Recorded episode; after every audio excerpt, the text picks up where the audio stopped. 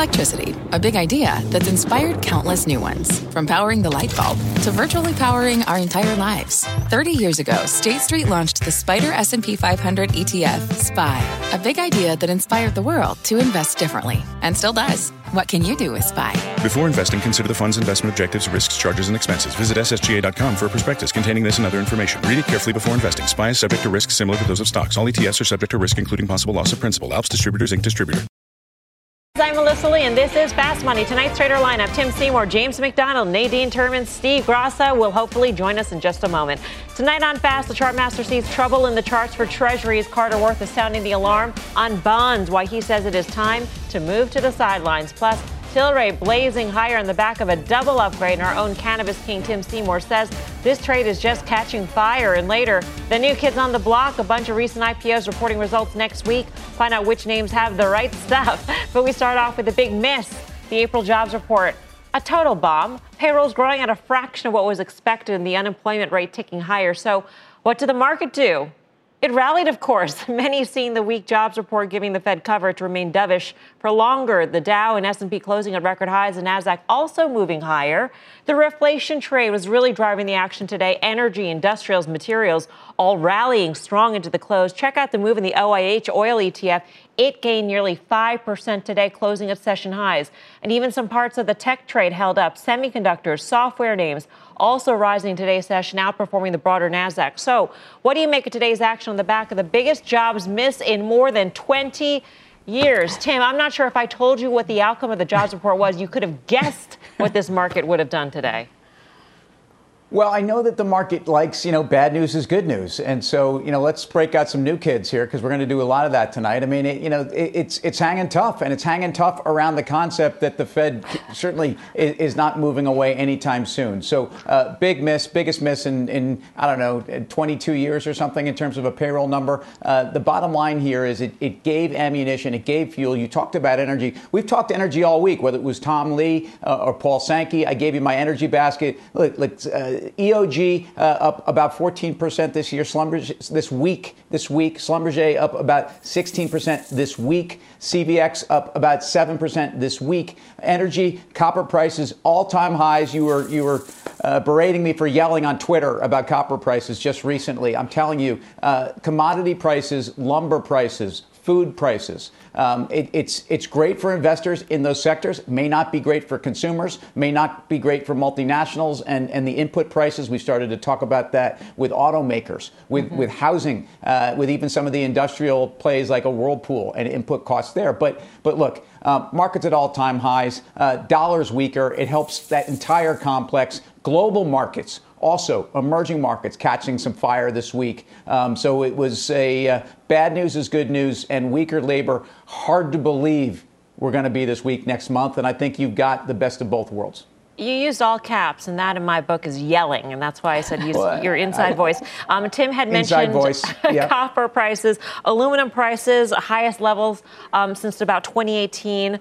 Um, in copper, as we mentioned, this is at least a ten-year high, if not a record high at this point. Lumber prices, record yep. high. Um, and then these labor shortages really underscore the potential, um, you know, inflation there, the need for businesses to pay more in order to get those people in the door, whether it be through bonuses or higher hourly uh, wages.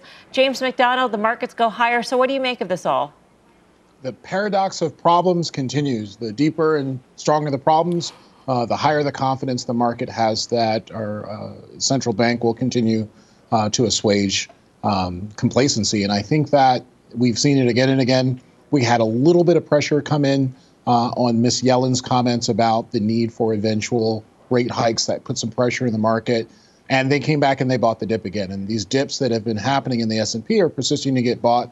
And so as we look across different assets and see the swelling of these valuations or prices, or enthusiasm, we have to expect um, that at some point it will wane based on a shift in sentiment. So the question is, what sentiment will cause uh, a market to stop continuing to rally? And with the paradox being the problems are generating the gains, perhaps good news um, will generate some type of abatement of this rally. I think what's most important here uh, is to see that the money is finding new homes. It's not concentrated in one sector. It's not concentrated in one index. We did see the pressure come into the NASDAQ. We did see pressure come into the Russell. We did see pressure come into various sectors, and the money rotated. And so there's a feverish, bullish sentiment. In some cases, it's speculation. In other cases, it's based on supply disruption, what we saw with lumber. COVID did cause supply shortages, and so we're seeing a continuation and follow-through. But in this inflationary environment, um, there's absolutely a lot of caution that needs to be taken. It was an extraordinary week. Um, we mentioned the, the underlying commodities, but energy equities, as measured by the S and P Energy Index, was up by more than eight percent, Nadine. Um, at the same time, at least in today's, for the week, at least in today's session, software stocks caught a bid. So the higher value tech names caught a bid, while the big cap tech names were kind of flat. They were, eh, you know, in reaction to today's jobs report. How do you sort of reconcile that action? Sure, Mel. I think you look, a few days ago you were talking about this, but it was a tough day, right? Uh, but one of the things I mentioned is you saw huge implied volatility premiums. So uh, relative to realized volatility, these were at quite high. So that was the time to actually buy the dip in tech, semis, anything that was going to crush that day. That's what we did. And what you're seeing today is that's just unwinding. And what we make of it, I was talking to Darius Dale of forty-two Macro this morning. We thought, well, what would get the equity or, you know, risk assets to keep melting up? It's two things. One is continued growth in the economy, which mm-hmm. check the box, we've got that.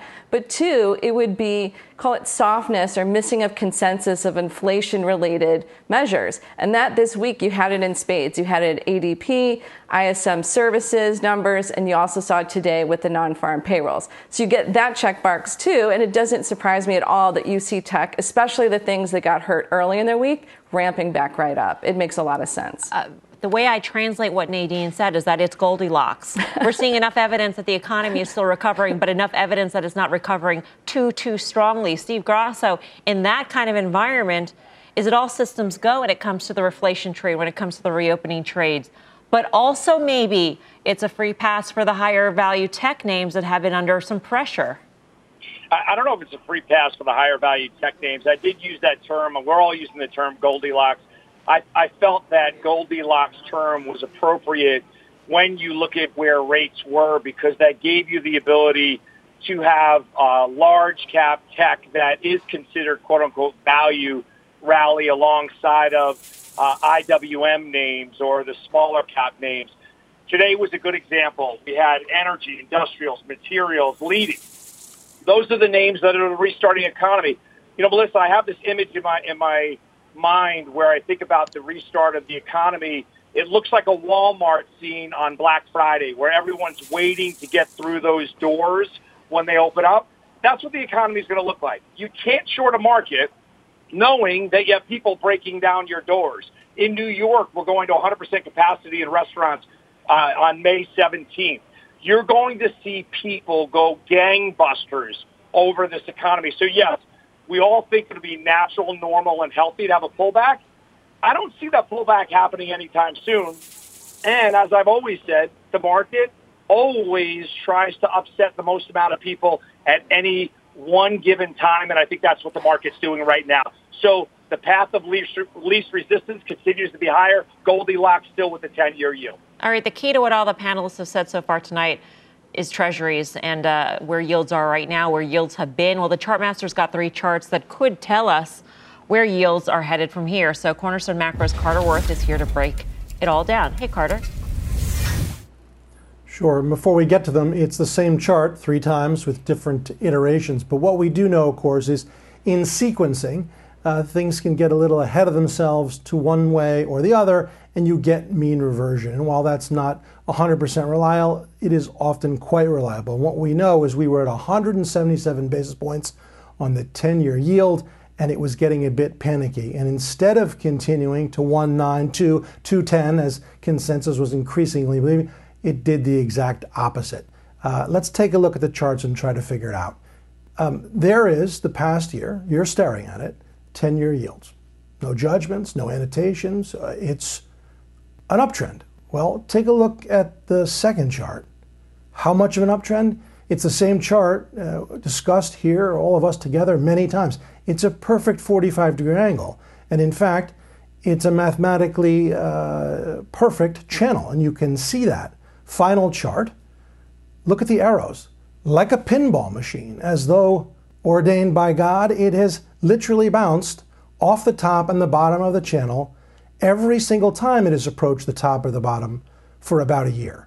So what we know is that rates went from fifty basis points in the lows of August, about a year ago, up to one seventy-seven in March. And at that point, bonds were so oversold, in fact, the T L T was so oversold that it had only traded that far below its one hundred fifty day moving average two other times in its history. And instead of continuing higher, one point nine, two percent, two point oh five, it's done the exact opposite. So we know today it hit a low of one spot four six three. It was news related, of course. And where did it stop? To the penny at the bottom of the channel. Our hunch here is that over time, rates do continue to work within the channel, but the opportunity to buy bonds, T L T for a bounce, has come and gone.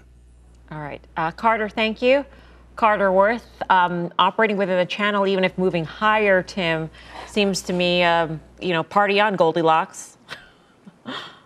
Well, yeah, and, and by the way, I love how with Carter, no judgment. There's no judgment from Carter. He's just he's just laying it out there. He's calm. He, he's he's deliberate, and and it, it to me it almost feels like the upward trend here in, in bonds. At times it hasn't been calm, but but that that yes, I think we are slowly moving higher. And as a market participant, I want to see that. I don't want to see. I said this at one seventy-seven. I don't want to see a sixty bip ten year. That's mm-hmm. not a healing economy. It's not a world where the market's starting to price in inflation or taking the, the long end of the curve away from the Fed as maybe they should.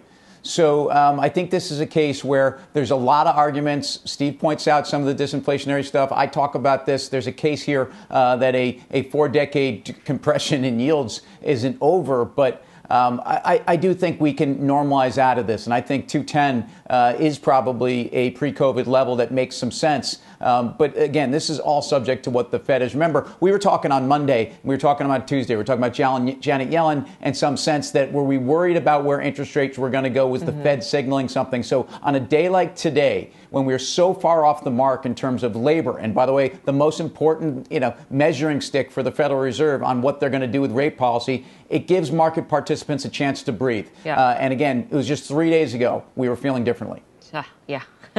um, we are going to have much more on all of this with an exclusive interview with Chicago Fed President Charles Evans. Be sure to catch it Monday morning, eight thirty a m Eastern Time on Squawk Box. All right, coming up.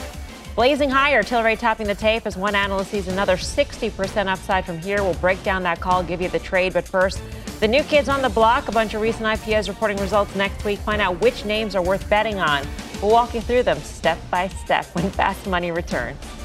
The spirit of performance defines Acura. And now it's electric. Introducing the all-electric Z D X, Acura's most powerful S U V yet. While what powers their cars may change, the energy that makes Acura never will.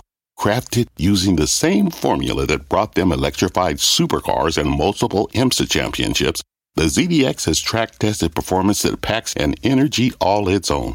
With a premium Bang and Olufsen sound system and up to three hundred thirteen mile range on a single charge, and a Type S variant with an estimated five hundred horsepower, the Z D X is everything they said electric could never be. It was built with the driver in mind, just like Acura's been doing since the beginning. We could talk all day, but the only way to experience this electric performance is to drive it yourself. Unlock the energy and order yours at Acura dot com. Wouldn't it be great to have all your investment and retirement accounts in one place? Yahoo Finance, our sponsor today, makes it easy. I use it to put my investment account and four oh one k accounts into one hub and get expert tips that help me confidently manage my money. For more than twenty-five years, Yahoo Finance has been the brand behind every great investor. Whether you're a seasoned investor or are looking for that extra guidance, Yahoo Finance gives you all the tools and data you need in one place. They're the number one finance destination, producing a holistic look at the financial news cycle, including breaking news, original editorial perspectives, analyst ratings, independent research, customizable charts, and so much more. Securely link your brokerage accounts for a unified view of your wealth. including four oh one k and other investments. A comprehensive perspective is what sets apart great investors, and it's how Yahoo Finance ensures you have the insight to look at your wealth in its entirety. For comprehensive financial news and analysis, visit the brand behind every great investor, yahoo finance dot com, the number one financial destination, yahoo finance dot com. That's yahoo finance dot com. We've got a news alert on that SolarWinds hack. Let's get to Eamon Javers for the latest. Eamon. Yeah, Melissa, significant new data now from SolarWinds about that massive hack that happened earlier this year that has been attributed to the Russians. They're now giving us a new number. Remember that eighteen thousand figure was out there earlier on on the SolarWinds hack. They're saying now that n- number might be a little bit misleading.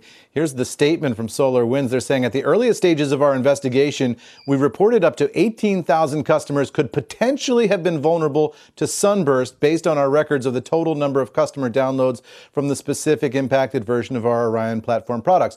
Unfortunately, we've seen this number used mistakenly in media reports. They're saying now we estimate that the actual number of customers who were hacked through Sunburst to be fewer than one hundred. So a significant uh, change between eighteen thousand and one hundred, but they're saying they've now got more investigative resources around this and they have a better look at exactly how bad the hacking was. They say now uh, one hundred customers, uh, fewer than one hundred customers actually hacked as opposed to a potential ceiling of total possible hacked customers at eighteen thousand. So this gives you a new perimeter for the damage here. What it doesn't tell you necessarily is exactly how many of those hacked customers uh, then allowed that hack to go up the food chain into other co- companies, right? Because you're dealing with a supply chain hack that goes from one company to the next company to the next company. Right. So we still don't know the total damage here, but the initial input is much smaller than a lot of people fe- feared early on, at least according to this latest statement from SolarWinds, Melissa. You answered my follow-up. Eamon, thank you. Eamon Javers. Um, okay, let's you get bet. you set up for next week. Check out some of these new kids on the block getting ready to report earnings next week. We thought it'd be the perfect time to play a little game of Trade It or Fade It. That's right, Trade It or Fade It, the new kids on the block edition. Which of these names has uh, the right stuff? Let's kick it off with Roblox, ah, set to report nice. earnings after the bell on Monday. Tim, Trade It or Fade It? Hold on, Mel. We, I got to ask you, was it Donnie Wahlberg? I, I had you as maybe a Joe McIntyre uh, you know, fan. Who, who was it with the new kids that you, you had the poster on the wall? Come I on. know not of what you speak, Tim. I have no idea. Come on. no Backstreet clue. Boys? Anything? No, all right. Nothing. Forget it. Roblox. Let's let, let me play the game. I'm, I'm going to trade it. And, and again, in terms of uh, a stock that gives you exposure to some mega trends that are out there in terms of gaming, uh, in terms of obviously social media, in, in terms of a demographic, obviously uh, seventeen and below demo of two and a half hours a day for their audience is something that's pretty valuable. Um, it, the, the, the metaverse, all of these things that we talk about, whether I understand them or not. Um, I like this name, and I, I think of a high multiple tech dynamic out there that's been under some pressure. To me, there's some scarcity value in here. And again, some of these tailwinds sector-wise, um, this is a hot space to be in, and I actually think this is a best-of-breed company. Grasso, where do you stand? Trade it or fade it? This one is in the uh, is in the bullseye for things being sold, and Tim alluded to it at the end of there with the high multiple Uh, target on its back. I am a fader of, of Roblox, and I, I have to believe that with kids back at school, you have less eyeballs on the screen, you have less engaged hours. The the tailwind for this stock, if there's anything good, will be that it's bouncing around along, along the sixty-four level technically. So maybe if you want to give it a shot, use that as your out. But I would be a fader of it. I think it's uh, I think it's peaked in value. All right, next up, we'll hear from Palantir Tuesday before the bell. So, James McDonald, trading it or fading it? I am going to fade Palantir, unfortunately. And I'm a patriotic guy. I love these businesses that keep us safe, the Boeings, uh, the Fords.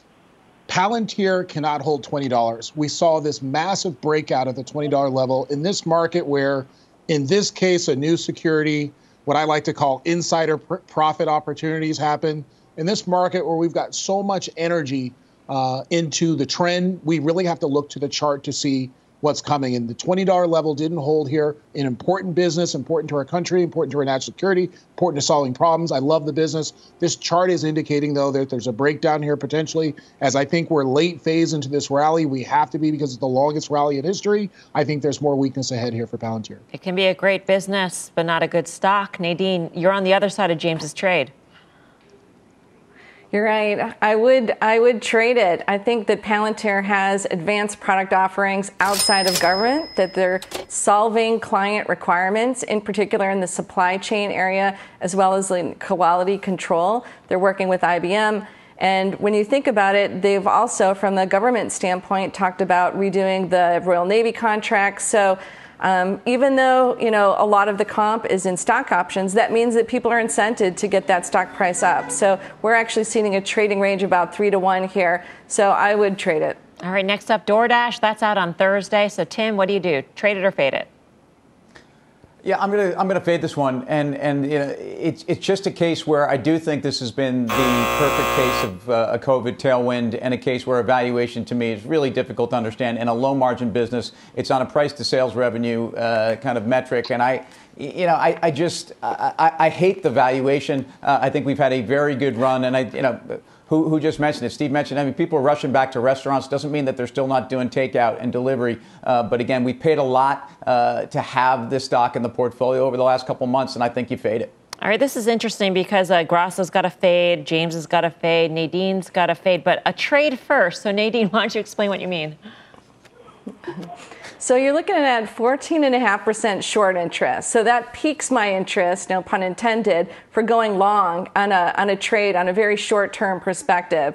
And when I'm looking at it, our trading range is about two to one upside. We saw great numbers from a European comp called Delivery Hero. So I think you actually might be able to make money in the short term. But I have to agree with Tim in terms of the intermediate term. There's a lot of pressures on this business, comping the comps from last year. And they're in the crosshairs of having the gig workers turn into employees. So on an intermediate term basis, I have to agree. But I think that there's a short term trade. All right. Here's another one. Airbnb. It reports next week. Steve Grasso, trade it or fade it. Airbnb has changed the, the, the minds of how people will vacation. I think this is one that's going to be a trade for me. Uh, even if I, I see technicals a little bit concerning, this is something that was gr- uh, great pre-pandemic. It's going to be better post-pandemic. I think you have to stay with this one. The, the way we have changed mentally is not going away when we come out of this, Melissa. You don't think people want to go to a hotel where somebody comes in and changes your sheets and changes the towels instead of having to cook your cook your meals in your yeah. in your kitchen and all that? I mean, I, I don't know about you, but going back to that normal seems kind of attractive to me. So by a show of hands, the rest of the panel, who is trading Airbnb with Steve Grasso? Raise your hands if you're trading it. Well, I... I... Okay. All of you are. Tim, you were nodding your head when I was I'm talking about, about the sheets and well, the towels and I the mean, cooking I, and all that. There, there's a difference to my personal preferences to actually having fresh towels and not someone's used soap. Um, you know, there's no question I'd rather stay in a hotel. Um, and by the way, I, I have plenty of confidence in, in, in Hilton and Marriott and, and their hotels. And I think, you know, arguably, from a stock perspective, though, the Airbnb valuation was ridiculous on release. Um, I think you've had a chance to see some of that normalize. Mm-hmm. I do think they're in a place where uh, they are going to continue to be taking market share. I like the stock story. I like it for the longer term. I, I hate the valuation here, yeah. um, but I, I, I definitely would stay in a hotel first. All right, still ahead. Our call of the day, Tilray burning up the charts following a double upgrade while one of our traders says this name is just catching fire. Back in two. Welcome back. Mark your calendars for this Tuesday, May eleventh at C N B C's Healthy Returns event. Join leaders from Pfizer, Eli Lilly, the C D C, and more. Register right now, cnbcevents.com slash healthy returns. All right, Tilray topping the tape. The stock getting a double upgrade to a buy from underperforming Jefferies. The analysts there calling it the combination of Tilray and Aphria a perfect match, saying the stock could rise sixty percent from here. Tim, this is your stock draft pick. What do you make of Tilray here?